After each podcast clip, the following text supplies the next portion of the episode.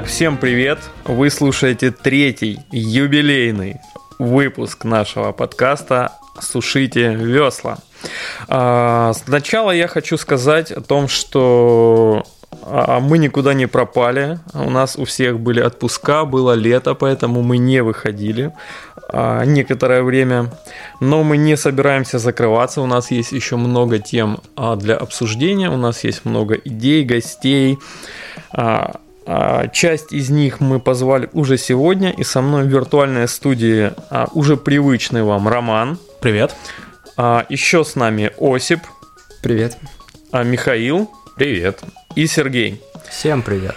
Нас вы уже знаете и что мы из себя представляем, а вот наших гостей я сегодня я хочу попросить представиться, но для начала я расскажу немного о том, что это вообще за люди и что за тема нас сегодня ждет. А, на самом деле с развитием информационных технологий все более актуально становится работа в распределенных командах, потому что собирать всех в одном офисе это дорого, накладно и часто неудобно. Да, мы тоже хотим писать наш подкаст удаленно, но пока что у нас не получается. Это такая моя личная боль. И сегодня мы собрали людей, которые что-то в этом понимают. Они сейчас сами немножко о себе расскажут и, э, и представят вам а, небольшие кусочки своего опыта в, в этой теме. Я предлагаю начать с Осипа и дальше пойдем. Ну, я Android-разработчик исполняющий обязанности тем лида на проекте сейчас. Отлично. Вот. И ну, у нас довольно сложный проект, много маленьких подкоманд сейчас формируется как раз. Вот. И в том числе мы работаем удаленно с командами от заказчика. Вот. И а, еще на аутстав нанимаются люди. У вас прям полный фарш выходит. Ну да, да, так получается. Мясорубка. Отлично, Михаил. Меня зовут Михаил. Внезапно. Я руководитель отдела управления проектами сейчас э, в Redmond Robot. До этого был проектным менеджером несколько лет. И поэтому думаю, что немножко знаю про работу в распределенных командах. Попробую рассказать с менеджерской стороны, как она выглядит, на что стоит обратить внимание. Э, и, может быть, какие-то еще пару Tricks and Tips, как называют, из личного опыта. Да, кстати, мне всегда было интересно, как это выглядит все с другой стороны. Да, вот да, да, наконец-то. А наконец-то у нас будет хоть кто-то не из разработки. Да. А, и далее Сергей, он, он у нас из разработки. Я из разработки. Специалируюсь, специализируюсь на бэкэнде по большей части. Уже достаточно много лет. И хотя как 4-5 лет это, наверное, немного. Ну, для IT это достаточно много. Вот там, это достаточно сеньор, много, чтобы сказать. успеть повидать всякое э, мероприятия всякие повидать. Но, тем не менее, еще предстоит очень много интересного. Я приглашен в качестве гостя, потому что я успел побывать с разных сторон баррикад, как и на удаленной работе, и аутстафом, и в штате. И, ну, у меня есть много разных соображений и историй, и своего опыта какие плюсы и минусы, и я думаю, именно этим я сегодня и буду вам буду с вами делиться. Ну и резюмируя вышесказанное, я немножко расскажу про себя, Рома, наверное, тоже добавит про себя, вот почему вообще для нас а, эта тема важна. А, я сейчас сам очень много времени прохожу, провожу на удаленке, и на самом деле определенная разница есть. Я считаю, что я получил бесценный опыт удаленной работы под разными соусами, то есть как обычный разработчик, как архитектор и даже как руководитель отдела. Ну, об этом всем попробуем немного поговорить. А у Романа, я насколько знаю, есть обширное фрилансерское прошлое. Ой, это да. Ой, это, это есть вещи, которые, знаешь, после которые лучше не вспоминать, а если вспоминать, то очень тихо ночью и в подушку. Да, я на самом деле свое время, энное количество лет назад, достаточно долгое время, ну как долгое время, с, с разной периодичностью занимался всякими э, фриланс-заказами со стороны. Вот, при этом э, не играя на каких-то э, вот этих вот биржах разработки. Вот, и поработал в разных распределенных командах, удаленных, веселых и не очень, что, собственно, и буду сегодня рассказывать, ну и обсуждать, соответственно. Вот, кстати, у нас вроде круг закончился. Да-да-да, мы все представились, я думаю, а можем начинать. Да.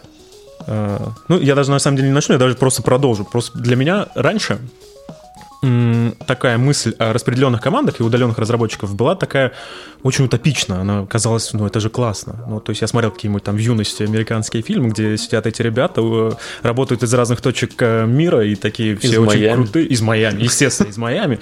Вот. Никто из них не работал откуда-нибудь из Ташкента.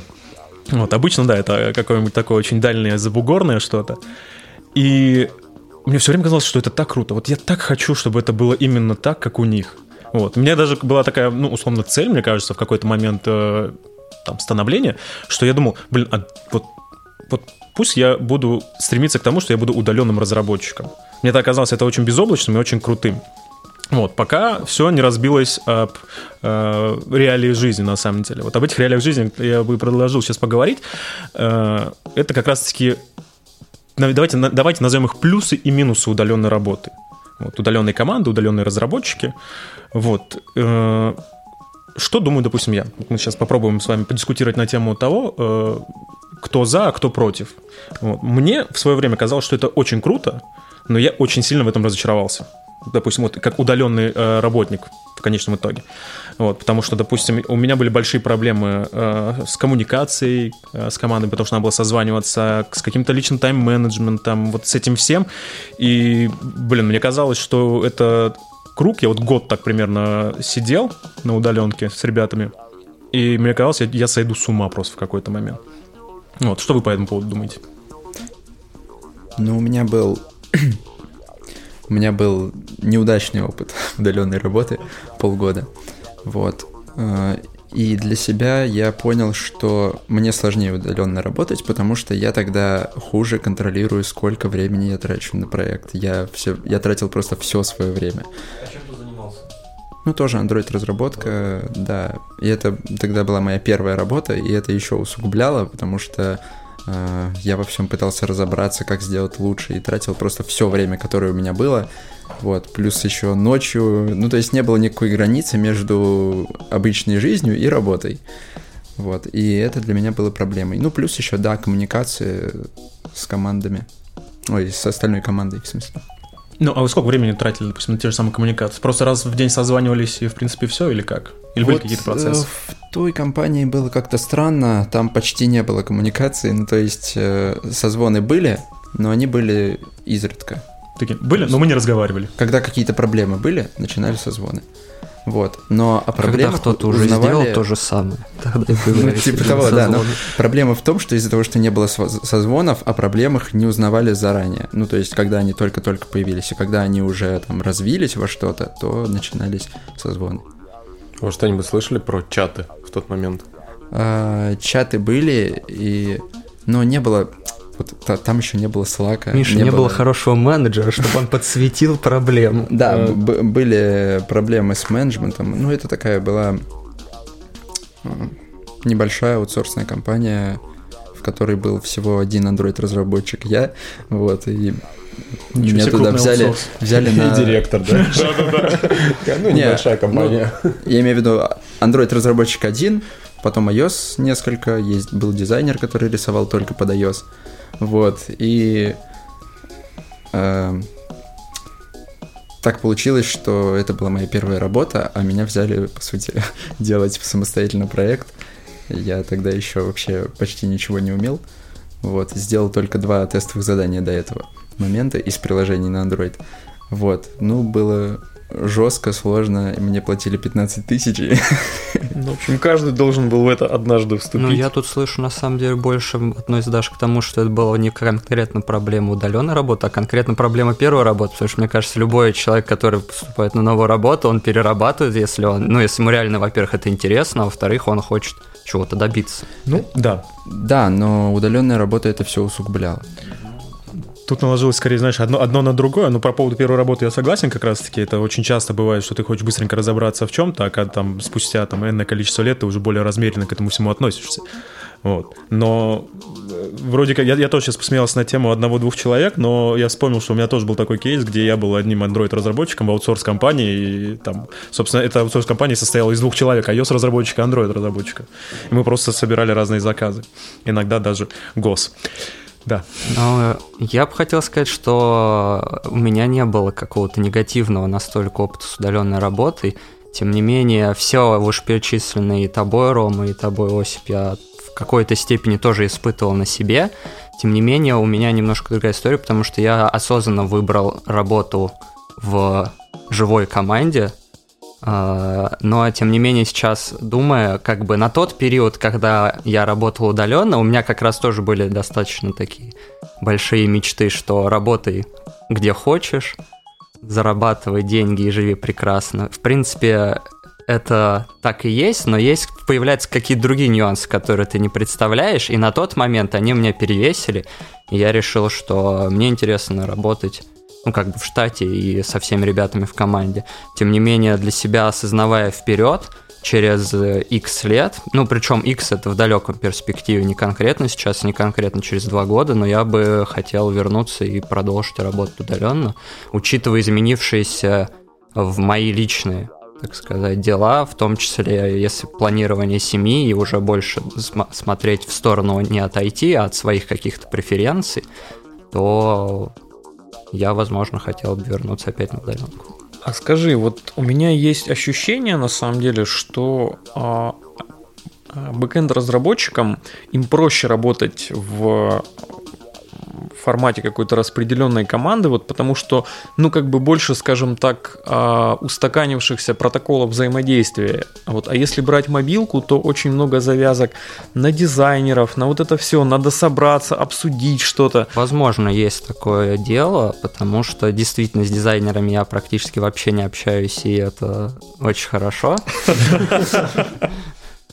А, тем не менее, мне кажется, тут на самом деле вопрос в том, как устояв, устоявшейся практики, возможно, до удаленки надо дорасти в том плане, что у тебя должны быть сформированы какие-то принципы, в том числе принципы общения и принципы постановки задач или того, что тебе нужно. Потому что, ну, например, в моей команде есть несколько удаленщиков, в том числе э, Женя, например, с Красноярска. И мне кажется, он отлично справлялся, потому что процесс был выстроен, Миша как раз может про это тоже что-нибудь расскажет. И я вообще, он приезжал несколько раз в команду, мы с ним общались, и он, ну, я не почувствовал, чтобы он испытывал вообще какой-то э, дискомфорт из-за того, что он работает удаленно. Э, поэтому мне кажется, это просто есть периоды жизни, когда это подходит, когда не подходит. И получается так, что когда этого хочется, тебе этого, возможно, еще не подходит. А когда у тебя уже есть какие-то компетенции, уже жизнь сложилась так, что у тебя есть, возможно, своя команда, или там у тебя уже это неинтересно. Но тебе работать. уже не хочется. Может быть так, да, может вообще ты Звучит хочешь выйти тост. из...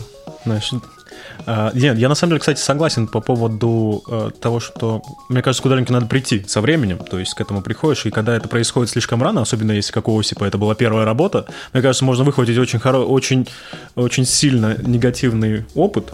И захотеть уйти в Макдональдс. Да, и захотеть уйти куда нибудь угодно, потому что я, в принципе, то есть если так смотреть, ну, тоже в перспективе, э, все, что я говорил негативное, ну, подразумевая, я имел в виду именно вот про именно бэкграунд, потому что, то есть потом, там, э, там через какое-то время, поработав уже там в в других командах и компаниях появилось понимание просто того, как это должно работать. Да, может быть в этом еще дело. То есть ты сначала понимаешь, как в принципе все работает, потом понимаешь, как работать должна удаленка, и уже вписываешься в, ну, в отлаженный механизм.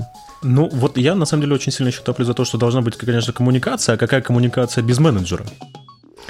Ну, да, я на самом деле хотел сказать такую штуку, что мы говорим про удаленную работу, как будто это такая сформированная категория, которая имеет свой образ, а угу. на самом деле удаленная работа бывает разная. Во-первых, есть люди, которые работают из дома удаленно. Это один формат. Во-вторых, когда мы говорим про распределенные команды, у нас просто могут быть офисы в разных городах или странах, и люди точно так же работают в офисах, просто они находятся в разных там частях, ну, там, страны или планеты.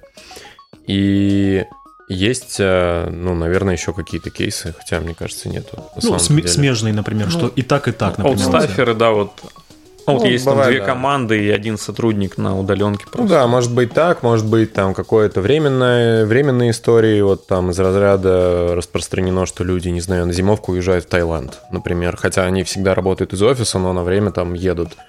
А, Тут э, стоит сказать, что, во-первых, есть разница, э, когда люди работают из офисов распределенно, а не из дома.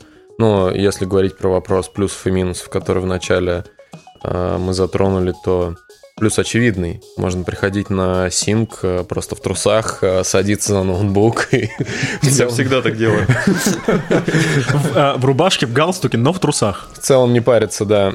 ну, конечно, это, с одной стороны, шутка, а с другой, на самом деле, это правда. Я вот сам иногда работаю из дома, когда у меня хочется сделать какие-то задачи, э, требующие прям абсолютного фокуса, чтобы в офисе никто не отвлекал. Это супер полезная опция. И мы, например, даже в офисе иногда в командах практикуем тему, что один день, например, можно поработать из офиса в неделю. Мы так, например, делали на нашем проекте, где мы с Сережей как раз работали.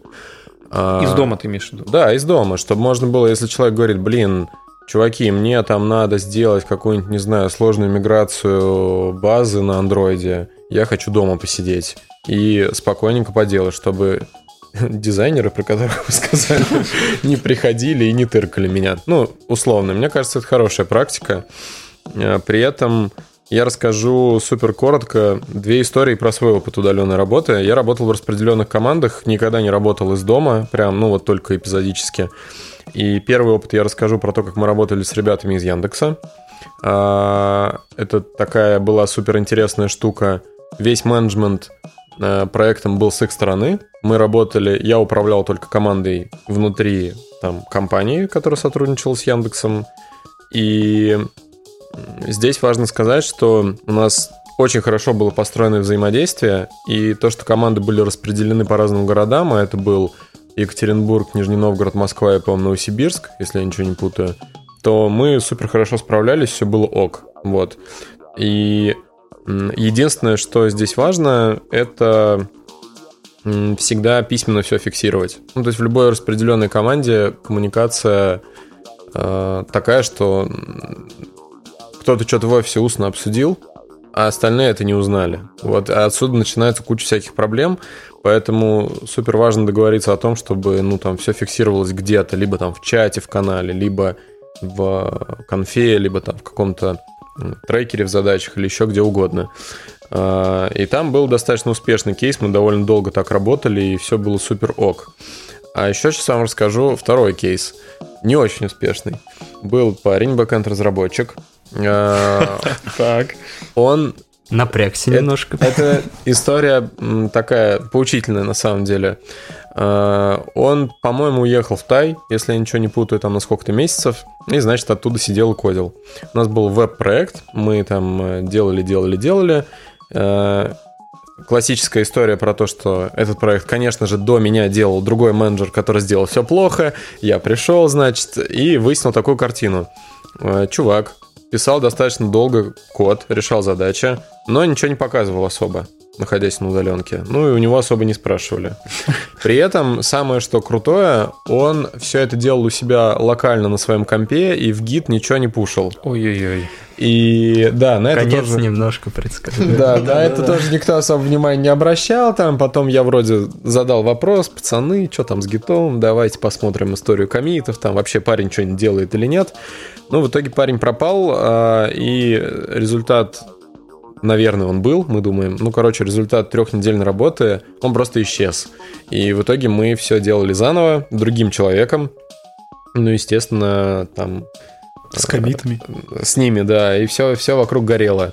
Вот, поэтому это, наверное, если вдруг нас будут слушать э, ребята, э, Из которые Таиланда? работают, ну да, которые будут работать в распределенных командах, э, считается, что типа гид вроде такая очевидная штука, но на самом деле нет. Ну и типа реально менеджерам надо прям заставлять людей все делать в гите, а не у себя локально, потому что иначе можно столкнуться с такой фигней. Сейчас должна была быть, знаешь, такая штука. Если нас слушает тот человек, Коля, верни код. Да. А, а он просто пропал в Таиланде или? Бангкок забрал его. Да, он просто пропал в Таиланде, перестал выходить на связь и все. Ну, то есть, и в итоге, насколько я помню, он, по-моему, даже таки не появился. Ну, Может можно надеяться, что у него все хорошо. Ну да. Да, я сюда, наверное, еще быструю ремарку вставлю. Вот Миша начал про фиксацию говорить. Это очень, очень крутая тема. На самом деле у нас на одном проекте а, сейчас есть практика еженедельных или ежеспринтовых, если я ничего не путаю, дайджестов. Мгм. А вот а, их пишет менеджер, и вне зависимости от того, вот, кто там в, в офисе о чем договорился, вот все всегда в курсе, а куда движется проект, и все всегда могут задать вопросы, уточнения. Это, мне кажется, супер практика, причем если привлекать дизайнеров на это, вот, то можно сделать это супер красиво, и это не стыдно показать высокому руководству. Да, на самом деле, я вот как раз э, работаю в одном таком проекте, где распределенная команда, где есть команда, соответственно, там бэкэнда, которая сидит в Питере, есть команда мобильной разработки, которая сидит там рядом, в, в одном из районов тоже Питера, есть. Э, мы э, в Москве. И, конечно, возникают тоже вот эти вот вопросы коммуникации изначально, но за счет того, что есть именно системная коммуникация, которая там, то есть там каждый там понедельник, там среда, пятница, есть какие-то промежуточные чеки, и, и мы все время как-то взаимодействуем. Ну, это если не брать еще ежедневные какие-то синки именно для там, планов на день и что было сделано вчера. Вот. Но на самом деле вот в таком контексте жить можно и даже очень комфортно. То есть единственное, как говорится, не творить фигни, э, нигде там э, не затягивать, вовремя что-то подсвечивать, и на самом деле можно жить. Единственный, опять же, момент, и что не все любят на самом деле эти коммуникации, ну, то есть не каждому хочется взять, брать, созваниваться, не кажд- кому-то... Я вообще влом, ненавижу. Кому-то, вот, ну, э, допустим, Я- кому-то просто неинтересно общаться. Так. Я вот как раз хотел вставить свои 5 копеек касаемо того, что пока я работал удаленно, мне наоборот нравилось то, то есть были явные проблемы с тем, что надо было найти человека, чтобы он тебе ответил. Но тем не менее, мне очень нравилось то, что весь результат переписки, тебе не надо было ничего готовить, он уже был в истории сообщений твоих. И первое время, когда я стал работать в команде уже после переезда в Москве, меня подбешивало, когда люди подходили и что-то у меня спрашивали и делали решение, потому что, ну, в моем плане, ты как бы, во-первых, пишешь в чат, у тебя автоматически все есть в истории, и это задокументировано, всегда можно будет скопировать и кинуть куда-то. И, во-вторых, ты, когда лично подходишь, ты все-таки отвлекаешь человека и проявляешь, ну, такую степень неуважения к тому, что он работает. То есть это и плюс, и минус одновременно. И должно быть, мне кажется, сформировано определенное правило, когда можно отвлекать, когда нельзя, когда нет, когда нельзя. Со временем я как бы эти правила у себя уже выработал, и сейчас в этом плане все ок. Но тем не менее, я всегда предпочту переписку, нежели личное общение в там, 90% случаев. Если уже что-то проектируется и нужно общаться, тогда, понятное дело, встреча без вопросов. А ну ты просто интроверт, наверное. Асинхронное общение. Нет, ты просто, может быть, э, бэкэнд-разработчик. Может быть, в этом все. Нет, ну, конечно, я не хочу ничего плохого сказать. На самом деле, просто у меня реально попадались ребята именно бэкэнд-разработчики, которые э, именно, то есть, они могли пропасть, а- но, но при этом все сделать. Самое интересное. То есть там нет человека Ну, 4 это- дня, он, это до него никто не может дописаться, на другое. пятый день он появляется, и все готово. Ты думаешь, блин, ну, хорошо хоть так. Ну, им не надо общаться с дизайнерами. Да, да, да, да. Да, да, им вообще хорошо. Вот. э, Но опять же, есть еще какая проблема. То есть, когда у тебя, допустим, несколько команд, э, вот, э, и представим, что это несколько команд в разрыве там разных платформ, а представь, что у тебя вот какой-то проект, на котором распределенная команда в виде именно, допустим, там э, команды распределенные по фичам, там, по каким-то модулям, может быть, еще что-то. Вот. Это же представьте, на самом деле, какая ситуация, с, допустим, с внутренней коммуникацией, как, как-то же надо договориться. То есть делаете это вы одну штуку, а при этом каждый по отдельности. Вот. э, у меня, допустим, не было такого опыта работы вот в таких проектах. Как вообще вот происходит вот это вот все дело? Вот мне вот прям очень интересно, на самом деле. Ну да, у нас как раз такой проект, где команды разбиты по фичам, вернее, по области фичей. Вот. И у нас есть действительно проблемы с коммуникацией, и они начались еще даже до того, как э, у нас появились разбиения команд по фичам, потому что у нас уже до этого была распределенная команда. Э, часть разработчиков со стороны заказчика, часть с нашей стороны. Плюс там еще добавились вот эти вот блокировки Телеграма, когда они, когда он, э, эти блокировки зацепили Slack, они ушли из Slack, сделали свой Rocket чат, а в Телеграме был временный чатик, потому что заблокировали Телеграм, пострадал Slack, завели чатик в Телеграме. Вот. И э, он работал, Slack не работал. И после этого у нас сейчас такая ситуация получилась, что есть Rocket Chat, в который никто не заходит, Telegram, в котором э, живое обсуждение, и наш еще внутри Э, внутри компании Slack, в котором у нас, ну, с, мы общаемся со своей командой, которая на стороне Redmond Robot. Вот. И сейчас как раз решаем эту проблему. Они будут э, делать Slack, скорее всего, заново, потому что теперь с ним все нормально. Вот. Тогда будет поудобнее. Ну, а так, Получается, очень большая проблема, что нет какого-то четкого определенного канала коммуникации, нет какого-то канала, по которому ты можешь сообщить что-то сразу всем, если это нужно. Вот. Бэкэнд сидит больше в Rocket-чате, мобильная разработка в э, Телеграме вся, и ребята из Redmond Robot, ну, в нашем слаке. Слушайте, ну в такой ситуации, когда у вас так много людей, которые работают над разными кусками, опять же, там, кода, разными кусками, там, модулей, назовем их так, а, кто-то же должен принимать какое-то ну, решение, то есть какой-то ЛПР, который говорит, так, мы делаем сейчас э, вот эту часть, там следующий релиз пойдет работа ребят вот там этих. И там, ну, это, тут, на самом деле просто если нету э, какого-то управления сверху, то получается все делают что-то, это между собой никак не синхронизировано, и на выходе получается не очень хороший продукт. Ну, у нас есть э, как бы одна команда, которая чуть-чуть более главная, чем остальные. Вот, да, и PM этой команды, он принимает конечное решение, что идет там в релиз, что не идет в релиз. Вот. На уровне каждой подкоманды таким э, человеком является, ну, собственно, их PM. А, ну, то есть в итоге у них происходят тайные вечери, да, они, да, они собираются. Это все, это все на уровне PM происходит. Вот смотри, например, я разработчик в какой-то фичи команде, да, а, вот как а, мне, скажем так, мой код вот в это все общее мержить, вот кто занимается мерджами, там, а вот следит, чтобы все было хорошо, а, следит за концептуальной целостностью проекта. Это ж в распределенной команде это же очень большой вопрос. Да, у нас э, команды ворвались внезапно, вот эти вот идеи с командами, и проект был к этому просто не готов. У нас архитектура — это монолит, сейчас не разбит на модули, но мы этим занимаемся. Вот. И поэтому, э, так как команды еще э, формируются и не полностью сформированы, во многих командах всего там один разработчик Android, один iOS, вот, нет никакого внутрикомандного ревью, например, и это большинство, ну, в таком случае ревью э, там э, ложится на плечи кор команды, вот, и проходит э, ревью.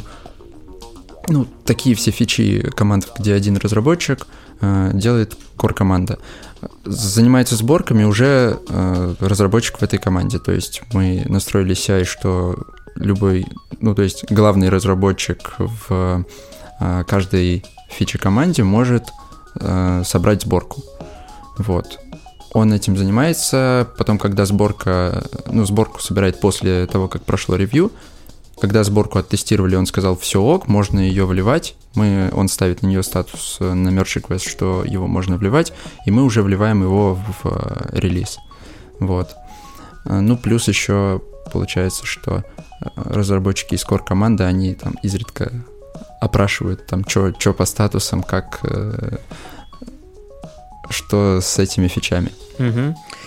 Окей. А, я думаю, мы уже достаточно много поговорили о, о каких-то наших личных историях. А, я предлагаю сейчас поговорить вот о чем. И тут, наверное, у меня будет первый вопрос к Мише, как вот, к менеджеру.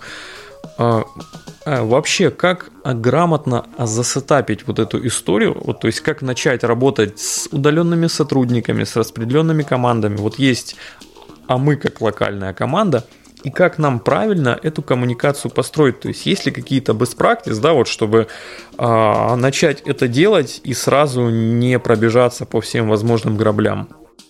Ну да, есть, мне кажется, по крайней мере. Э, в общем, я скорее сейчас буду рассказывать про наш личный опыт, который у нас есть там и в роботе в основном. Вот. И не претендую на то, что это прям так всегда надо делать, но это работает обычно. Э, первый момент важный, что, на мой взгляд, не стоит относиться к распределенным командам как к каким-то суперособенным. э, это команда и команда. И это такие же люди. Они просто распределены на территориях и в разных часовых поясах. А, первый вопрос, который стоит э, проработать, причем супер серьезно, это вопрос коммуникаций.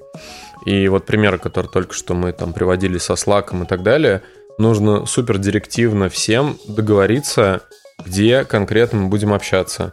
Из опыта могу сказать, что никогда, ни при каких обстоятельствах не надо создавать в Slack отдельные каналы типа канал для iOS, канал для Android, канал для QA там, и еще для кого-то.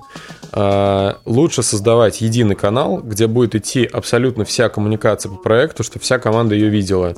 А, это супер дискуссионный вопрос, можно там на эту тему поговорить, но преимущество в том, что если реально людей много, например, в командах, который человек 20, условно говоря, то если вкидать, вкидывать, точнее, вопрос там в общий чат, где и все, то на этот вопрос часто отвечает даже человек, которому этот вопрос не адресовывался, просто потому что он знает контекст и может что-то подсказать. И это позволяет э, контекст внутри команды держать на очень хорошем уровне, чтобы все все понимали. Это первое. Второе, нужно супер четко договориться о том, в, особенно если есть проблемы часовых поясов, в какое время, от кого мы ожидаем, чтобы человек был на связи. Ну, типа, если у нас есть парень в Красноярске, у которого там плюс 4, по-моему, или плюс 5, и он начинает работать по московскому времени, по-моему, в 5 утра, да, примерно, то ну, очевидно, что в Москве люди до 10 утра вообще никогда не узнают, что у него происходит. У человека, возможно, проблемы, а никто об этом не знает. Ну, или и наоборот, когда у нас ребята сидят в офисе там в 7 часов 8, э, там уже условный Женя сидит и там э, сериал смотрит перед сном. Вот. Поэтому надо супер четко договориться, что вот в это время по Москве там с 12 до, там, не знаю, 5 мы реально на связи и отвечаем в чате. Остальное время может быть как-то иначе распределено. Это второй момент. И третий момент — это э, обговорить в целом какие-то правила коммуникации, как она ведется, то есть где фиксируются результаты обсуждений. Э, в нормальной, здоровой команде и процессе всегда менеджер собирает повестку к синкам. Всегда. То есть, если вот у вас в команде менеджер не собирает к ежедневному синку повестку, ну, то есть, типа, как это происходит? Менеджер пишет в чат, чуваки, будет синк, давайте список вопросов определим, которые хотим обсудить. И это вопросы не на уровне, ой, а что ты делал вчера, что будешь делать сегодня, и там какие проблемы есть. Э, вообще-то, по-хорошему, все это можно, надо, чтобы можно было посмотреть в трекере, э, в задачах. Ну, статусы я имею в виду актуальные. И после того, как менеджер сформировал повестку, команда подключилась к формированию этой повестки, э, все обсудили, результат тоже надо закидывать обратно в чат. Ну, то есть результат обсуждения, имею в виду. Это тоже коммуникацию позволяет поддерживать на нормальном, на нормальном э, хорошем уровне. Ну и важный момент, надо всегда помнить, что у ребят, которые работают не в офисе, у них есть преимущества, которые надо, ну, как бы обговорить и выявить. Например, человек, который работает из Новосибирска, у которого тоже плюс 4, он имеет офигенную возможность э, начать рано что-то делать, и его никто не отвлечет от этой задачи. То есть этому человеку можно давать такие задачи, которые, ну, требуют фокуса, прям конкретного, чтобы он сел, поразбирался, что-нибудь трудное. А, и, например, к синку, который по Москве проходит там 11-12, уже что-то подготовил и показал. И у него есть такая возможность. При этом таких людей, например, не всегда удобно подключать к ревью дизайна и требований, если они проходят в офлайн режиме в офисе, потому что есть проблемы там со связью и вот эта вот вся история. И нужно прям э, в команде это проговорить, что, чуваки, смотрите, у нас вообще с вами супер крутая ситуация. У нас есть люди внутри офиса, которые могут вот такие-то задачи выполнять. А есть люди, которые э, работают там в других часовых поясах, условно говоря, или на удаленке, и они могут чем-то позаниматься, который фокуса требует большего. Ну, то есть это надо проговаривать просто. И таким образом, если срезюмировать, получается следующие вещи. Первое – это договориться о коммуникациях. Второе – это договориться о правилах взаимодействия вообще в целом, в целом в команде. Третье – это выявить какие-то преимущества, которые в команде есть, именно исходя из вот этого географического распределения. Это уже в целом довольно неплохо. Угу. А, ты знаешь, у меня, наверное, есть еще один вопрос, который я считаю важным здесь. А, а как ты считаешь, вот как нужно правильно проводить онбординг удаленных сотрудников и команд? А, потому что когда сотрудник офисный, вот здесь все понятно. Он у нас mm-hmm. пришел, мы ему показали вот кофе, печеньки, улыбнулись и так далее. Mm-hmm. А с удаленными сотрудниками для того, чтобы установить нормальный протокол общения, вот тоже mm-hmm. нужно такие штуки делать. Но они, они не в офисе. И как быть? Ну, Тут, мне кажется, есть два основных варианта. Первый, если есть возможность э, съездить и лично все равно пообщаться. Мне кажется, это всегда самое адекватное, если есть такая возможность, опять же. Если нет, то нужно, чтобы в компании просто был какой-то пул материалов подготовлен, э, все равно с человеком созвониться, лично ему рассказать о том, как вообще все устроено, э, рассказать о том, какие есть культурные особенности у нас внутри команды, а, и после этого какие-то материалы человеку отдать, чтобы он э, ну, их там изучил, и в итоге таким образом погрузился в этот культурный слой, который в, ком- ну, в компании или там в команде есть. Ну, тут у Сережи, наверное, есть да, добавить. я хотел, во-первых, согласиться с Мишей в том плане, что нужно проводить какой-то онбординг, поделиться своим опытом.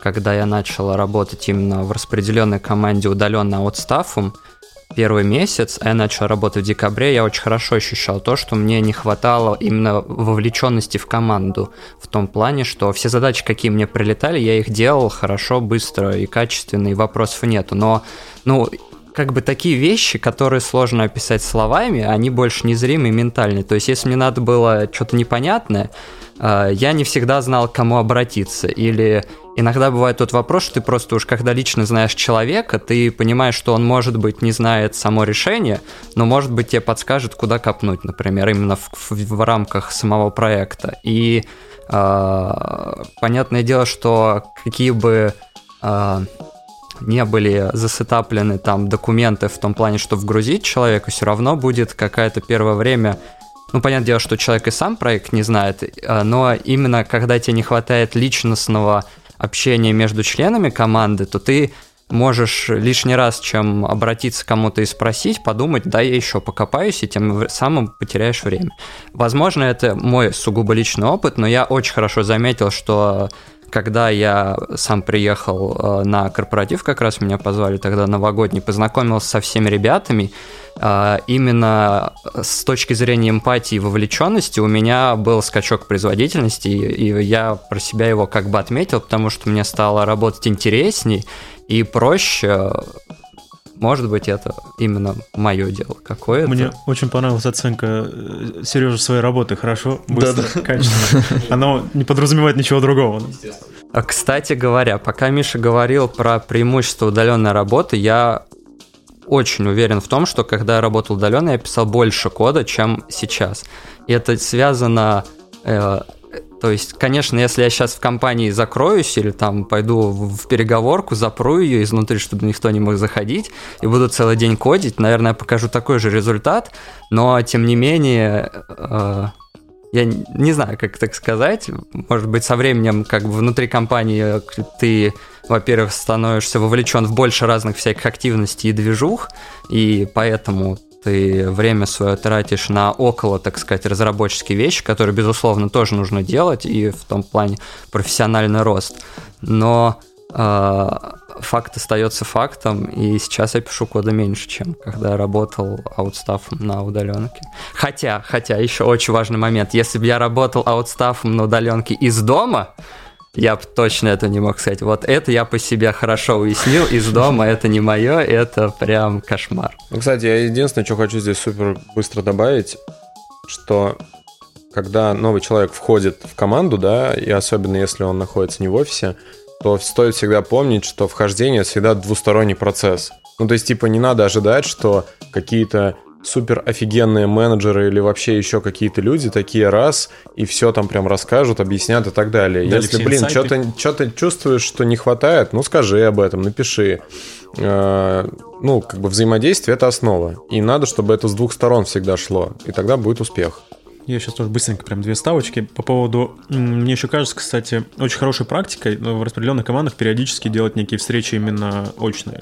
То есть у меня была практика, когда, допустим, в одном стартапе мы, у нас несколько ребят были удаленщики, и мы все-таки договорились с ними хотя бы раз в неделю на пару-тройку часов. Они относительно недалеко от офиса жили даже, то есть это все в пределах одного города. Просто ребята э, были, ну, очень не очень любили общаться и куда-то выходить.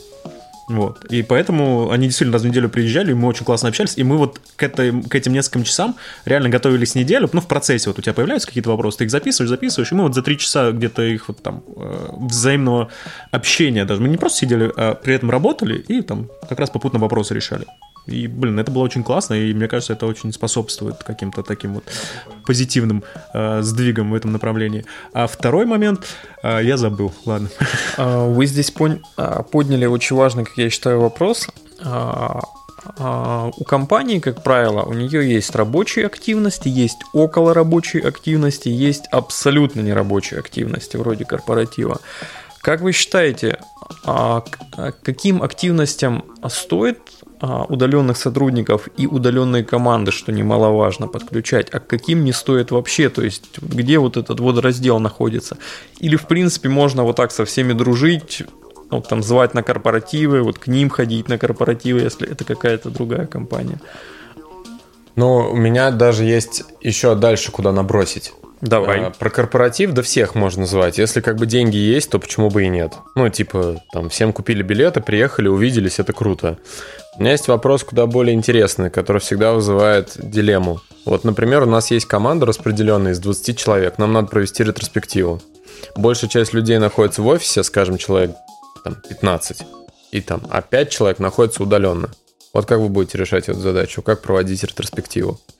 Ну, самое очевидное, кажется, что нужно э, собраться в, в онлайне. У нас был неплохой опыт, когда мы проводили ретро в мира.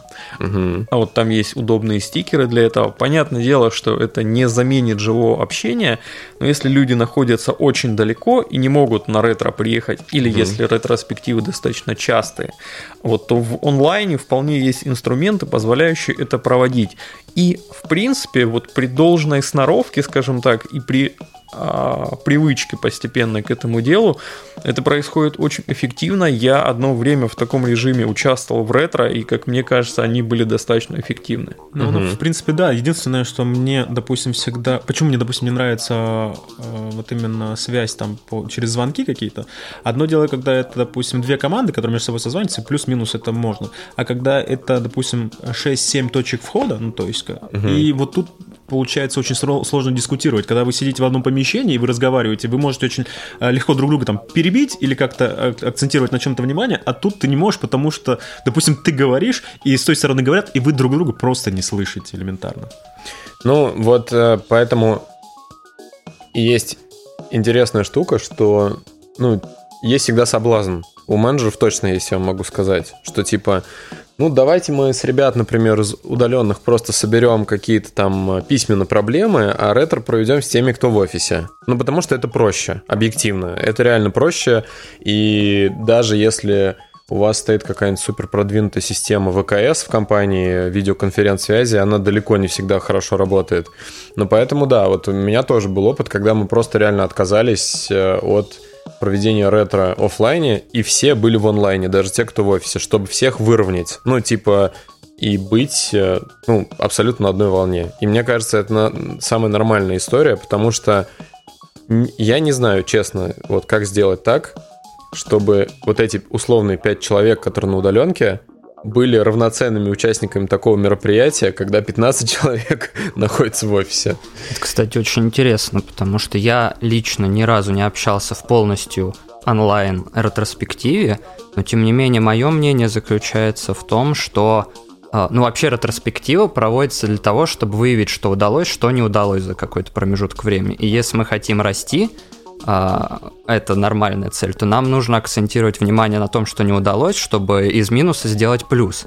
А когда ты акцентируешь внимание на том, что тебе не удалось, ты, получается, ну, как бы вскрываешь какую-то болячку. И есть люди, ну, я, например, в том числе, я не могу сходу начать набрасывать, что вот там плохо было, там не удалось, вот это вот не так сделали. И к этому нужно подойти. И когда ты вообще, как, если ты чисто удаленный, то это сто процентов не получится. Потому что я был на паре таких ретро, и мне они не понравились.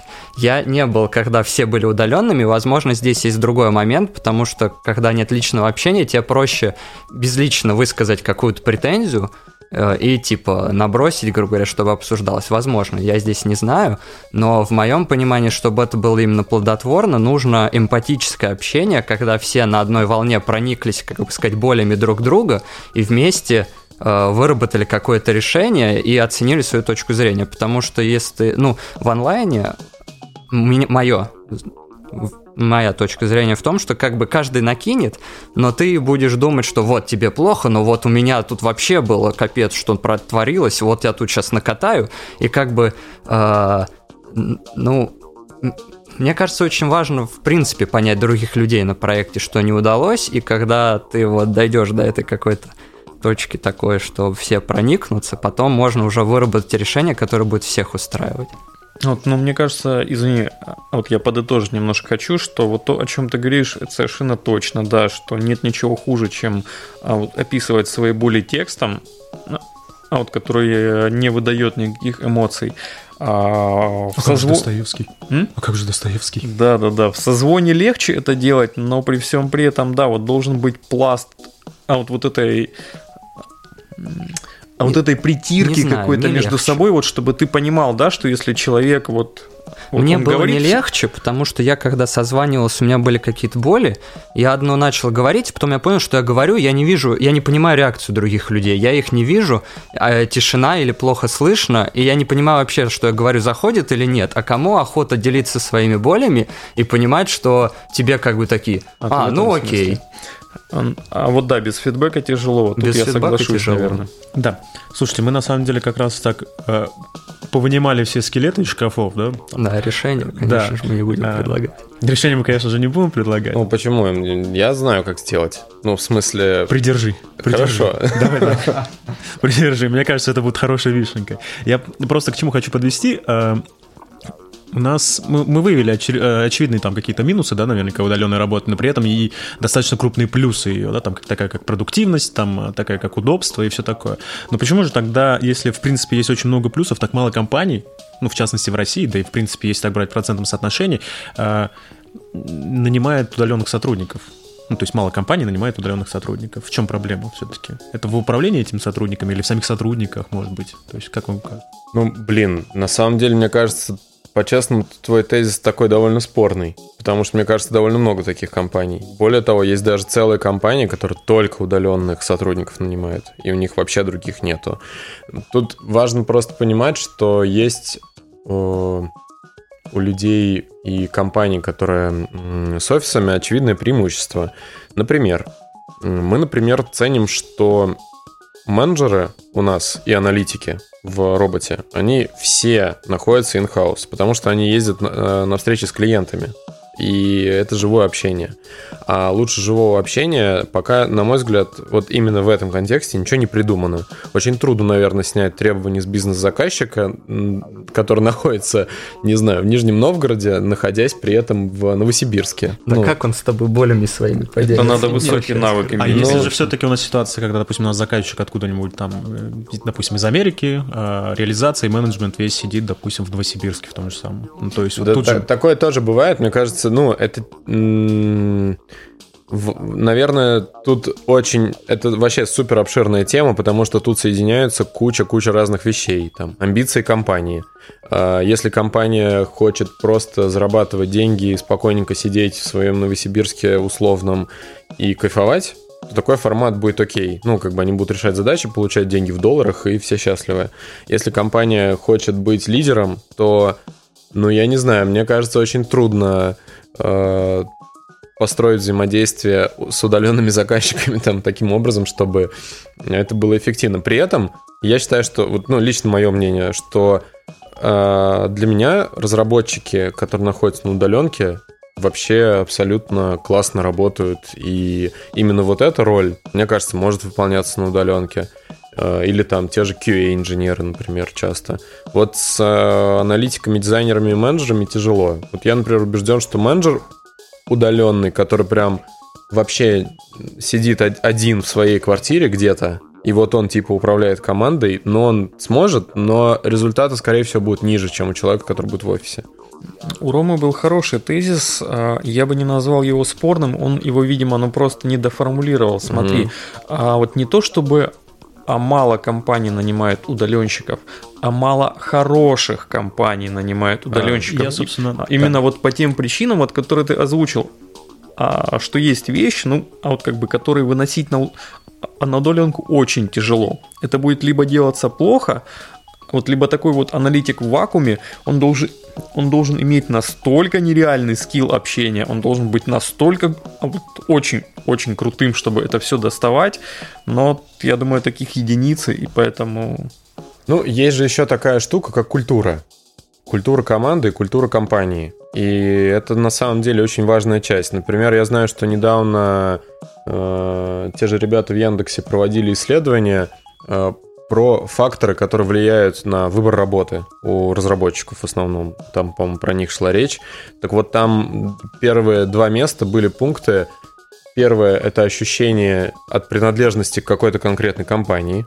И такой, они это назвали лайфстайл, что типа я хожу в офис, у меня тут кофе, там туда-сюда, все красиво и так далее. А второе это интересность задач, или, по-моему, как-то наоборот, ну вот эти два первых места. А потом уже шли там зарплата и все остальное.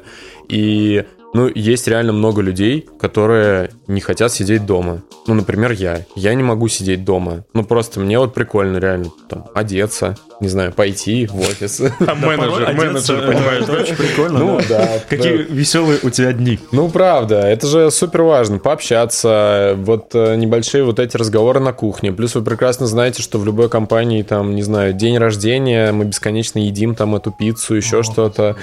Это же, Опять это день рождения. Это же круто. Ну, в смысле, для меня вот, например, это важно. И, и для меня само ощущение, когда я прихожу на синк с командой, и мы реально общаемся, э, я узнаю, как у кого дела и так далее. Это супер важно для меня. Я от этого энергию получаю. И если я буду сидеть где-то просто у себя дома, ну, я буду кайфовать как бы какое-то время, но мне станет очень грустно. И это я точно могу сказать.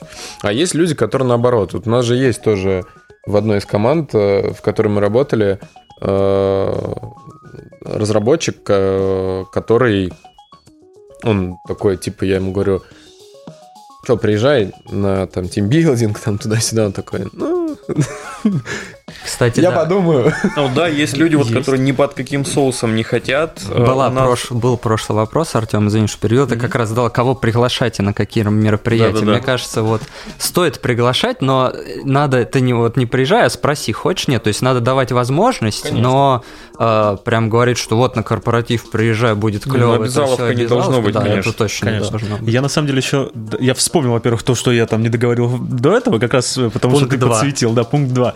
А, по поводу общения как раз-таки, да, на самом деле, я одна из причин, почему мне сложно было бы работать из дома, это отсутствие как раз взаимодействий, так как, блин, я люблю общаться, я подпитываюсь от других людей, но, опять же, это тоже обоюдный процесс, ты когда общаешься с людьми, ты, опять же, и отдаешь достаточно много, и поэтому я вот ввел себе практику тоже одного дня в неделю, работы тоже из дома, как ты говорил, да, и это день без встреч, ну, потому что э, за этот день я как раз набираюсь вот этими э, ментальными силами, и потом там могу вторую половину недели собрано вести там, ходить на встречи, принимать какие-то, помогать принимать какие-то решения там вместе с другими участниками команды, потому что ходить на встречу э, как лимон выжатый, ну, тоже на самом деле так себе.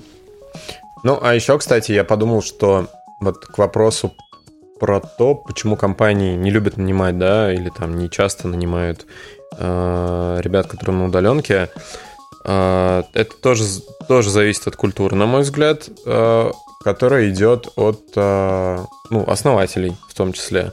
Ну и тут банальный момент, э, когда происходит э, какая-нибудь какие-то нюансы в общении там, да, с сотрудником, то, конечно же, в офисе можно пойти и с ним поговорить лично. Ну, и это на самом деле, мне кажется, особенно в нашей культуре, в, вообще в России в целом, наверное, это очень ценится. Ну, вот этот разговоры, они очень ценятся в целом, такие персональные. Душа. Да, но и согласитесь, что это прям совсем не одно и то же, что созвониться по фейстайму. Ну, и Однозначно, поэтому, не одно. Конечно, ну вот, конечно. И, и поэтому, э, мне кажется, это одна из основных причин. Это типа пусть лучше будет рядом тут, там, я смогу как-то пойти при, при необходимости там дать обратную связь и собрать ее. Кстати, у меня вот еще такая штука, давайте по-быстрому, мне вспомнилась такая штука, как Upwork. Все знают, наверное, что это такое. Я не знаю, он жив до сих пор или нет. Ну, но... вроде как жив, но я не хочу про это знать. Нет? Никто, никто, не, никто не участвовал не в этой работе?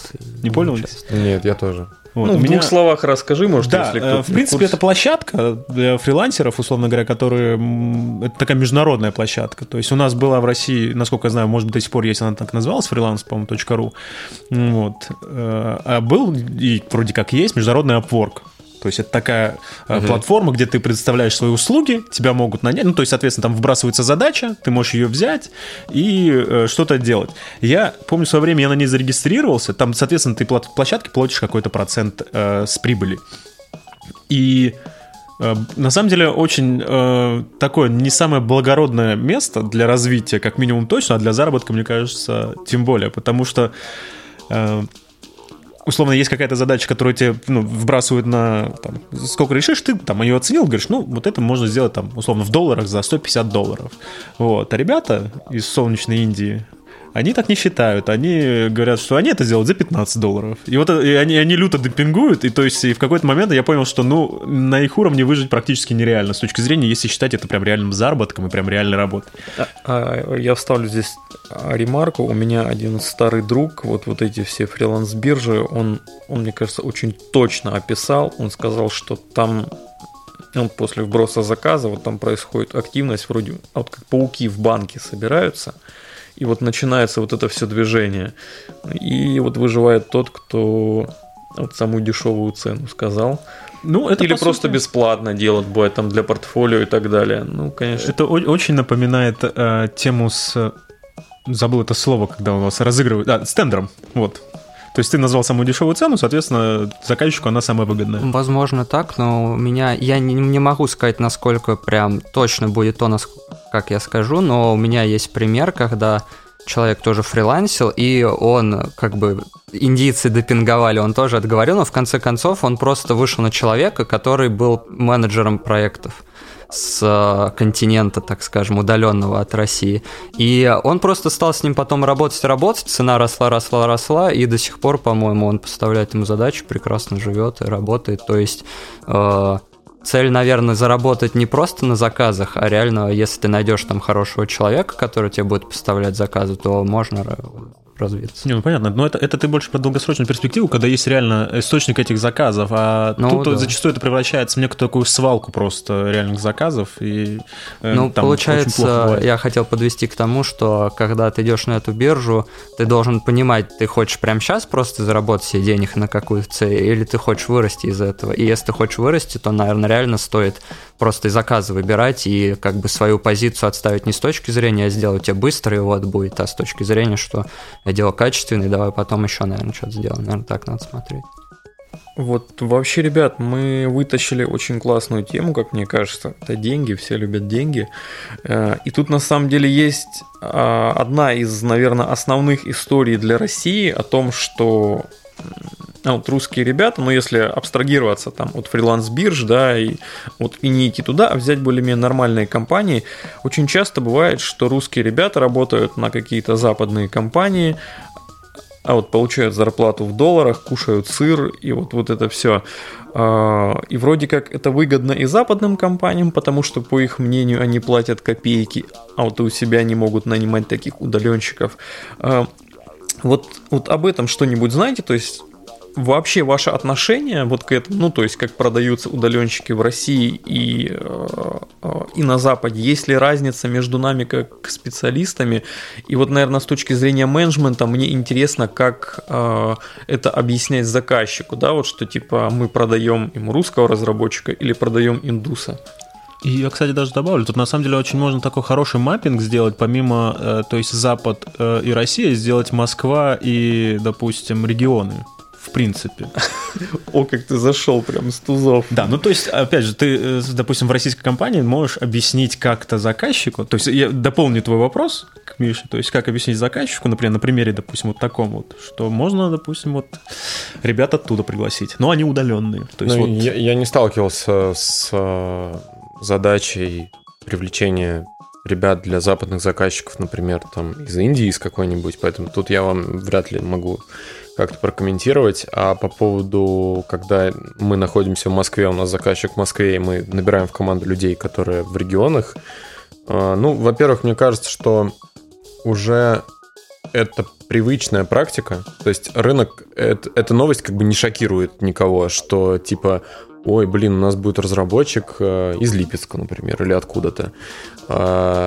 Это как бы ок. Ну, типа, какая разница на а самом-то деле? Тогда сейчас докину тебе. А надо вообще ему знать, что он из Липецка? Ну, то есть ну вот бывает по-разному. Просто зависит от запроса. Кто-то есть некоторые принципиальные банки, назовем их так, которые иногда говорят, что ой, нам надо из Москвы. Тут, э, если уж совсем глубоко копнуть, то вопрос-то очень простой. Э, типа, мы платим ставку московскую, а вы нам даете человека, который живет в Воронеже. Вот.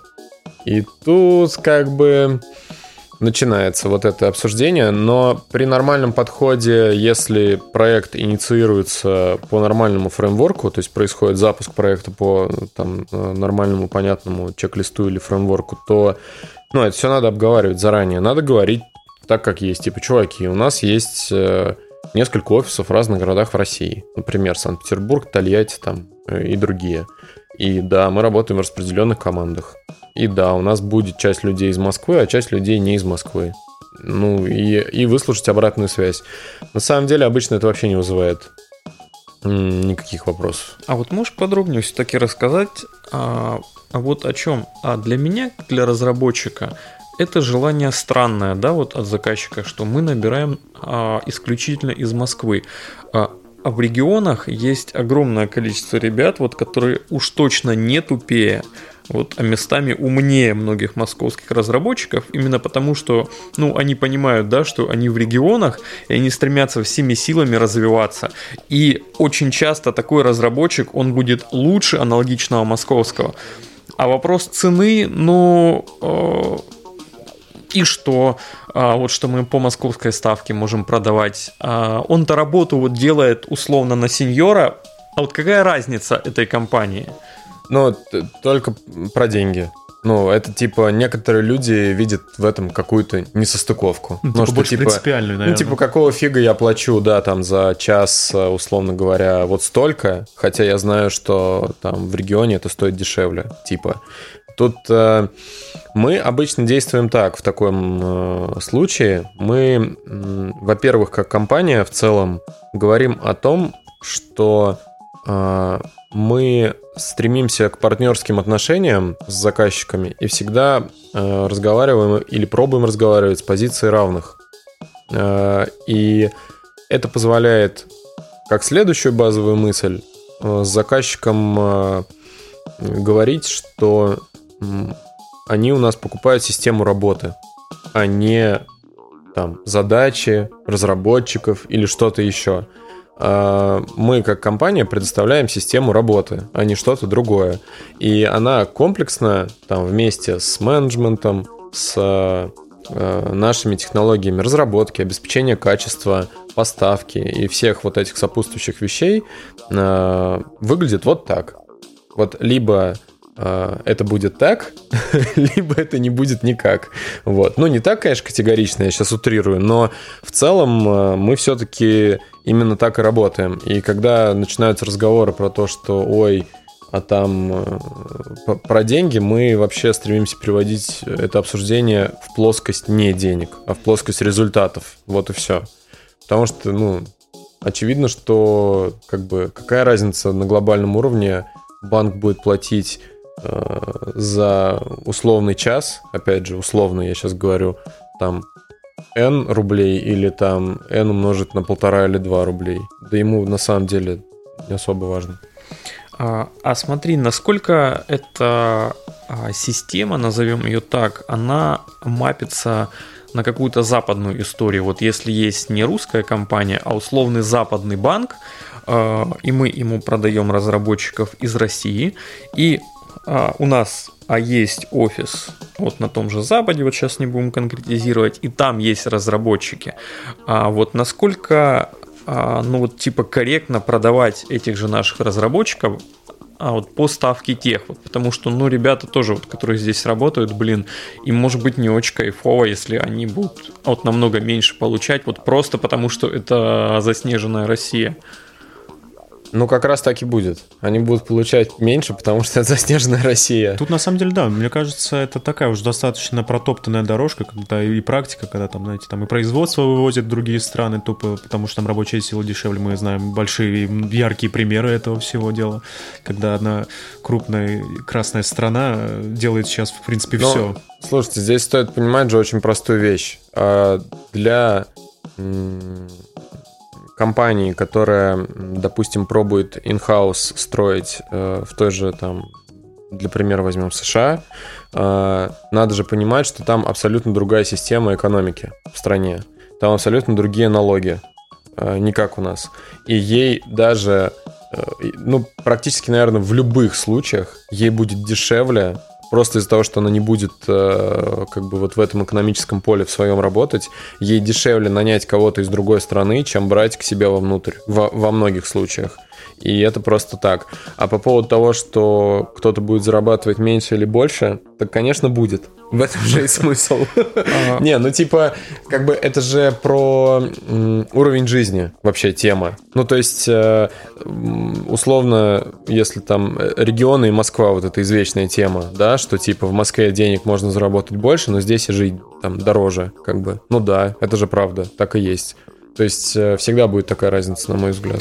А, ну, то есть, а, вот в принципе, это никак не победить, а, а вот исходя из твоих слов, и по сути, а вот раз уж тут упомянули одну красную страну, а, а мы ставим вот работников умственного труда на ну вот на один постамент с работниками всеми остальными условно вот которые там сидят а вот игрушки собирают или паяют, ну, а мне кажется, это же не очень правильно, или все ок, вот и что-то не так со мной. А я не понял на самом деле. А, еще, еще раз смотри, а, ну вот когда говорят, да, что вот компании аутсорсят э, производство, а вот выносят его в другие страны именно потому, что там труд дешевле. А в данном случае а вот, как, а вот какая-нибудь компания из США выносит это производство в Россию, потому что здесь труд дешевле. Но если мы говорим о программистах, ну, это ж типа не те люди, которые там вот отверткой где-то что-то крутят. Это же достаточно сложная профессия, особенно если программист хороший. И можно ли говорить, что это тоже какая-то дешевая рабсила? Мне кажется, что это некорректно. Ну, мне кажется, что в первую очередь э, все-таки ребята из западных стран смотрят э, в сторону России именно вот в, по IT, потому что у нас люди талантливые в этом, и потому что все знают, что у нас там суперсильная математическая школа, что у нас там сильная школа Э, алгоритмов, насколько я знаю, там, хотя я не технарь сам, ну и так далее. И мне кажется, это основное. А то, что э, они хотят при этом сэкономить, ну, конечно же, хотят. Все хотят сэкономить. Это нормальное желание. ну, то есть это, мир. это совокупность факторов. Мне кажется, это так, э, когда люди хотят супер дешево, они не смотрят в Россию или какие-то страны, там, Украина или Белоруссия. Они смотрят в сторону Индии, скорее всего. Ну, мы, мы ну, буквально это более логично, говорили. наверное. Когда они, да, для них, если цена это супер основной фактор, они не будут смотреть на Россию, они будут смотреть на Индию. А если они хотят э, талантливых людей, но из-за разницы экономик в странах они при этом выиграют в деньгах, то они тоже так делают. Но они же в, они будут с другой стороны проигрывать, потому что, опять же, к вопросу культурного слоя. Ну, то есть, типа, если им нужно будет интегрировать э, ребят из э, Э, там России, Украины или Беларуси прям в команды, в свои, то там будут трудности всегда. Ну, потому что культура взаимодействия в Штатах, насколько я знаю, внутри, например, команд, она другая, она не такая, как у нас. И там очень много нюансов всяких. Ну, кстати, еще зачастую э, я обращал внимание, что, знаешь, ребят там, допустим, из других команд, Э, там, из других стран нанимают э, на какую-то, назовем ее, черную работу с точки зрения, опять же, разработки. Это что-то э, рефакторить именно, знаешь, то есть такое не столько творческая работа, сколько рутинная работа. И вот тут, кстати, возникает, на самом деле, э, такой на горизонте вопрос. Вот а можно ли вообще это как-то, например, ну, продать как идею? Ну, то есть, вот, допустим, мы говорим, что э, мы хотим, допустим, у нас есть какой-то старый проект, да, там, такие практики есть, когда, допустим, проекту там уже, допустим, там 5, 6, 7 лет. Он старый, он э, на разных стеках технологий в течение этого всего времени рос. Вот. И возникла ситуация, когда мы понимаем, что ну, с ним надо что-то делать, как минимум. Вот. А, а бизнесу, в принципе, надо еще это же как-то объяснить. Вот, допустим, ты как э, человек, который ведет этот проект, например, должен как-то бизнесу прийти и сказать, слушайте, у нас прям швах, мы должны что-то делать. А бизнесу, в принципе, он говорит, ну, блин, все работает. Деньги, в принципе, капают, все работает. А я еще хочу вот такую фичу, сделайте мне. Вот как вот в такой ситуации жить и как вообще вот бизнесу эту продавать, эту идею, что нужно что-то делать? Тут вопрос, а как это связано с распределенными командами? А, это, а я скажу, а, это связано с распределенными командами так, что когда у тебя а есть локальная команда, угу. а, им внутри проще договориться, и, возможно, какие-то вещи по рефакторингу даже не обязательно выносить на уровень заказчика. Это можно делать, но вот так постепенно, потихоньку, может быть, даже на каком-то open харте местами. Когда команда распределенная, особенно проект большой, вот, например, такой проект, как у, у Осипа, очень много людей, которым нужно договориться, и эту штуку скрыть уже невозможно, потому что это становится экономически невыгодно. И вот тут надо уже начинать объяснять заказчику. Ну, мне кажется, что все всегда идет от целей. А, и если люди четко понимают а, цели продукта или там, проекта, то надо от них отматывать. Что мы хотим получить в итоге как результат. если мы понимаем, что для этого нужно внутри сделать какие-то преобразования и, например, а, выделить команду, которая будет заниматься устранением технического долга, например, да, то почему бы и нет? Хотя лично я в такое не верю, на самом деле. Я думаю, что это нужно делать э, там все вместе в рамках там какого-нибудь, не знаю, технического спринта или как угодно это можно назвать, либо постепенно. Ну, то есть это надо включать в планы и понимать, какую ценность это действие принесет. А это, опять же, выходит к целям. То есть тут, если честно, мне кажется, в любых подобных ситуациях э, рецепт всегда одинаковый плюс-минус. Ну, типа, надо четко понимать цель, которая есть, и от нее каскадировать конкретные задачи и действия. Вот и все. И тут уже вряд ли будет зависеть от того, там, распределенная эта команда или не распределенная и так далее. Ну, я могу просто из опыта, как, как мы пытались продать эту идею. Давай. Вот. Ну, мы очень долго пытались ее проталкивать, что там нам нужен технический спринт хотя бы там или что-то такое, но а у нас все время... Я тебя на секунду прям сразу перебью, да? чтобы ты как раз вот это тоже туда добавил. А вы вот под каким соусом это давали? Ну, то есть вам прям нужно что-то чуть-чуть поменять или вам нужны глобальные работы? У нас нужна глобальная работа, грубо говоря, с э, такой условный клин архитектуры перейти на Э, в общем, на новый стек библиотек там э, и технологий. Вот. Затащить туда гугловские view модели и все вот это вот, чтобы быть в общем контексте э, разработки и чтобы ну, не страдать от старых технологий, которые давно устарели, не поддерживаются никем, и просто ты остаешься с этими проблемами один на один. Вот. У нас мы довольно долго пытались это продвигать, когда у нас еще была одна только команда, и нам это не удавалось, потому что задача гигантская, ее никто не будет брать, там, ну, это не один спринт, явно.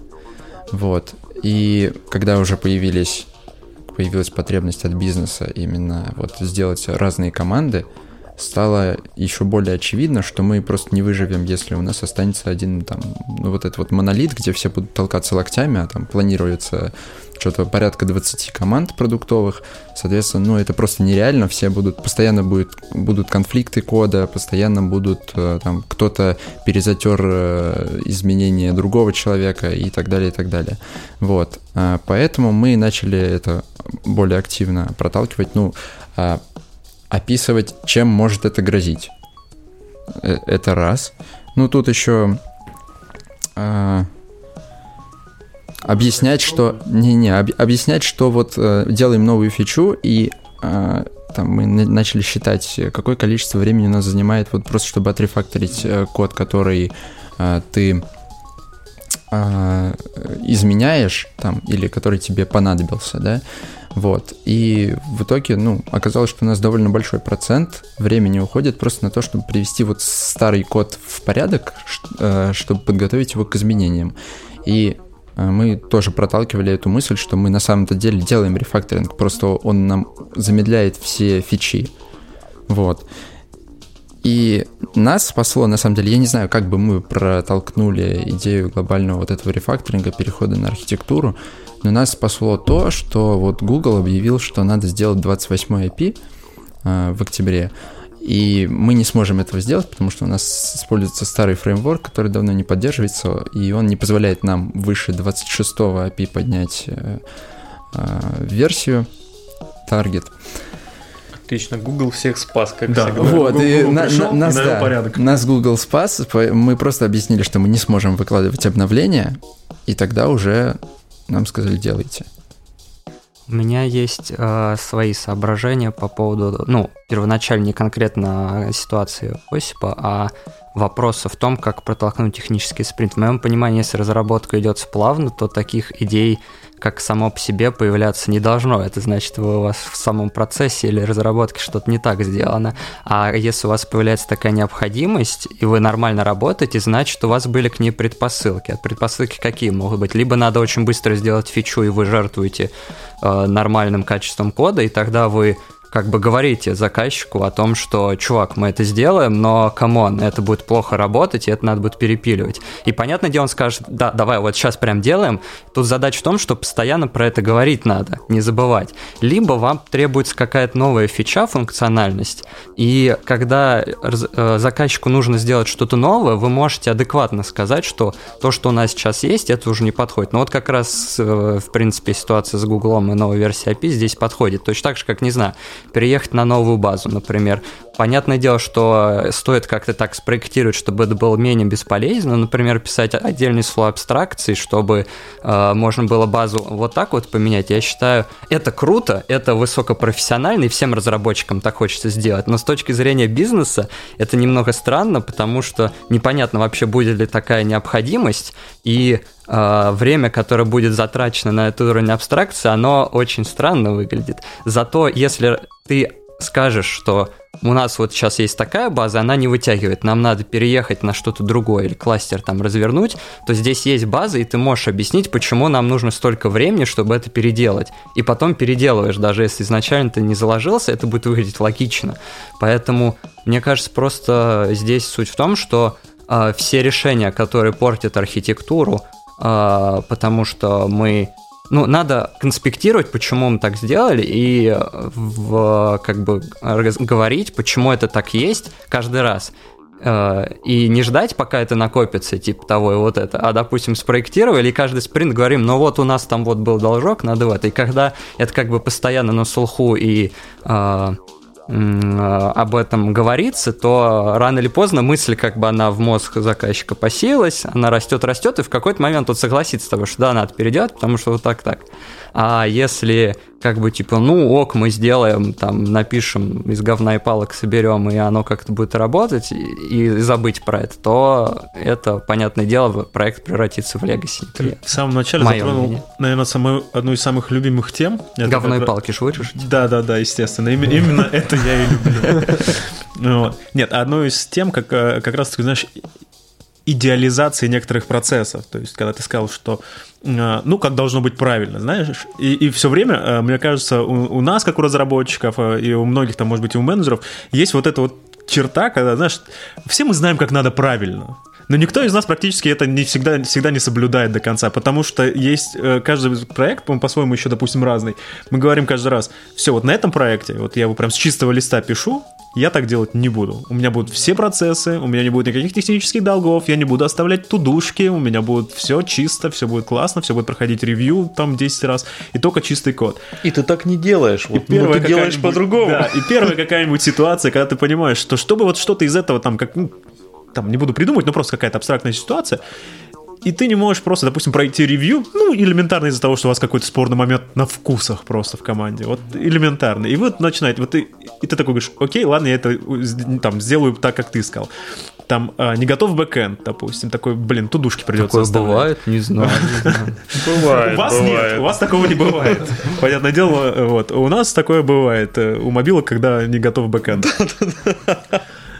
Вот, поэтому на самом деле я... э, И этим еще очень часто грешат ребята, особенно начинающие, которые, знаешь, очень, ну там, э, еще не имеющие большого опыта, допустим, там опыт работы там в одной команде над одним проектом, они такие, все идеально, все только по чистой архитектуре, все никаких там, ну, если говорить про нашу вещь, там в доменном слое никаких э, там андроидовских моделей, но, к сожалению, это не работает так, как хотелось бы на самом деле. В некоторых проектах реально это может сработать, но зачастую Да, хороший, нет. интересно. Мне кажется, это вообще можно вынести в отдельную дискуссию более углубленную, потому что цели разработки и цели разработчика, они Да. такие, ну, немножко не совсем совпадающие, и здесь уже как бы зависит от человека, и, в принципе, наверное, не только от самого разработчика, но и от людей, с кем он коллаборирует, чтобы они тоже понимали его цели и как-то могли смапить или повлиять на то, чтобы протолкнуть менее популярное решение, но нужное для бизнеса. А еще есть мнение бизнеса, да.